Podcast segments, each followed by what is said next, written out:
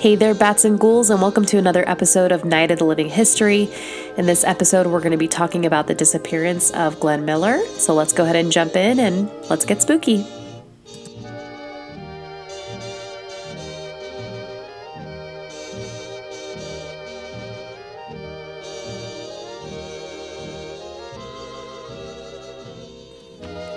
All right, guys. Well, as you may notice, the background music for this episode is a little bit different.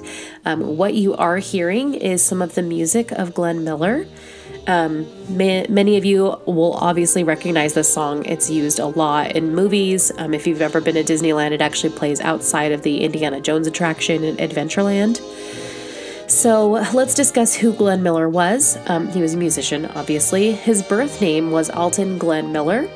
Um, he had originally started to study at the University of Colorado as an adult, um, but he left school to pursue his passion for music. He played in several bands at the start of his career before being hired to play the trombone with Ben Pollack's orchestra in the 1920s. From 1928 to 1936, Glenn Miller worked as a freelance musician and had actually contributed arrangements as well as his dope trombone skills to many bands and uh, other musicians, including Smith Ballew and the Dorsey Brothers.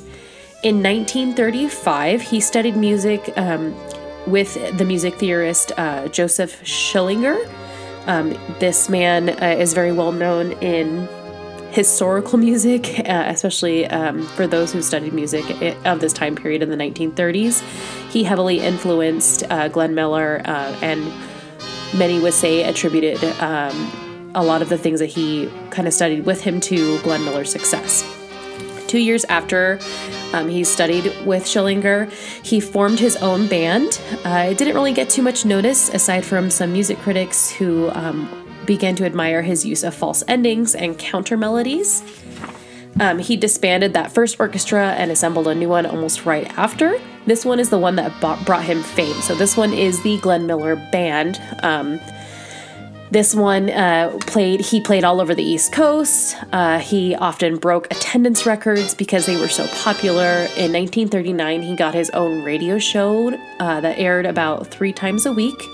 The band was often used for uh, movies and was in high demand for recordings in general. His music defines the swing era for many music enthusiasts.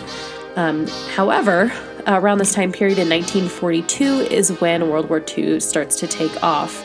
Uh, Glenn Miller shocked the world when he disbanded his orchestra to join the army at the beginning of World War II. He wanted to be useful to the war effort, and from October 1942 until December 1944, he led the All Star Army Air Force Band. He wanted to raise money for the war effort as well as lighten the hearts of the men who were giving their lives to fight. However, this is when tragedy and mystery would strike. December 15, 1944, on a foggy day, Glenn Miller boarded a plane with two other crew members in England and was supposed to head over to France. Um, he was supposed to meet um, up with his other band members three days later. So, Glenn Miller actually never showed up to meet up with his other band members. Uh, their plane disappeared somewhere over the English Channel. Glenn Miller, his two crew members, and the plane have never been found to this very day. There has been investigations that took place after his disappearance, um, and there are still investigations that happen currently. Um, they found that his pilot uh, was actually not certified to fly using the tools that this aircraft had specifically. There was no record wreckage that's ever been found. Um, of course, people began to come up with a lot of theories. One theory is that Miller was actually engaged in espionage and was a spy, um, and was actually sent to kind of complete one of his missions. Um, and in the in the process was captured by the Germans. Um, others say that he made it sa- safely to France earlier than expected, died of a heart attack while in a risque encounter with a prostitute. Um, this this theory is probably one of the least likelies. Um, it's very unflattering and it doesn't actually explain what happened to his other two crewmates or what happened to the plane. So, this one I believe is very unlikely. Another theory actually comes from Glenn Miller's own brother. Glenn's brother, Herb Miller, claims that Glenn had been complaining about his declining health in some letters they had written back and forth. Um, Glenn Miller was a very heavy smoker. His brother believes that he may have found out that he had some sort of lung cancer or um, condition with his lungs, um, and that he had concocted this whole disappearance of his plane to stage his own death and to give himself a hero's death rather than face the fact that he, um, or let the fact go public that he had passed in an English hospital. Um, this theory also doesn't have any actual evidence to support it. There wasn't any um, records of Glenn Miller ever being in an English hospital. Uh, the truth of Glenn Miller's disappearance has yet to be explained. Once again, um, there are some people uh, who claim that there are a couple leads. However, nothing has been kind of solidified. Um, either way, he was an extraordinary man who impacted the music world forever.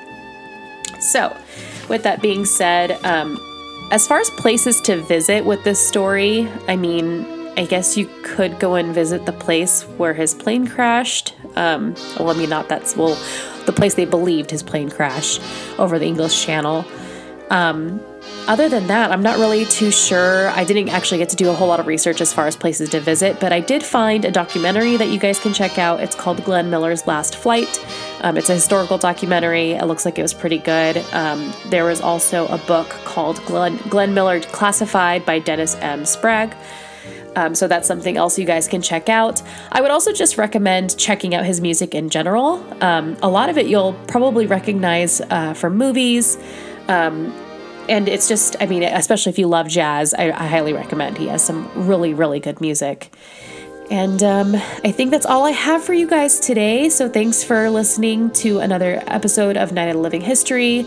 And uh, stay spooky, my friends.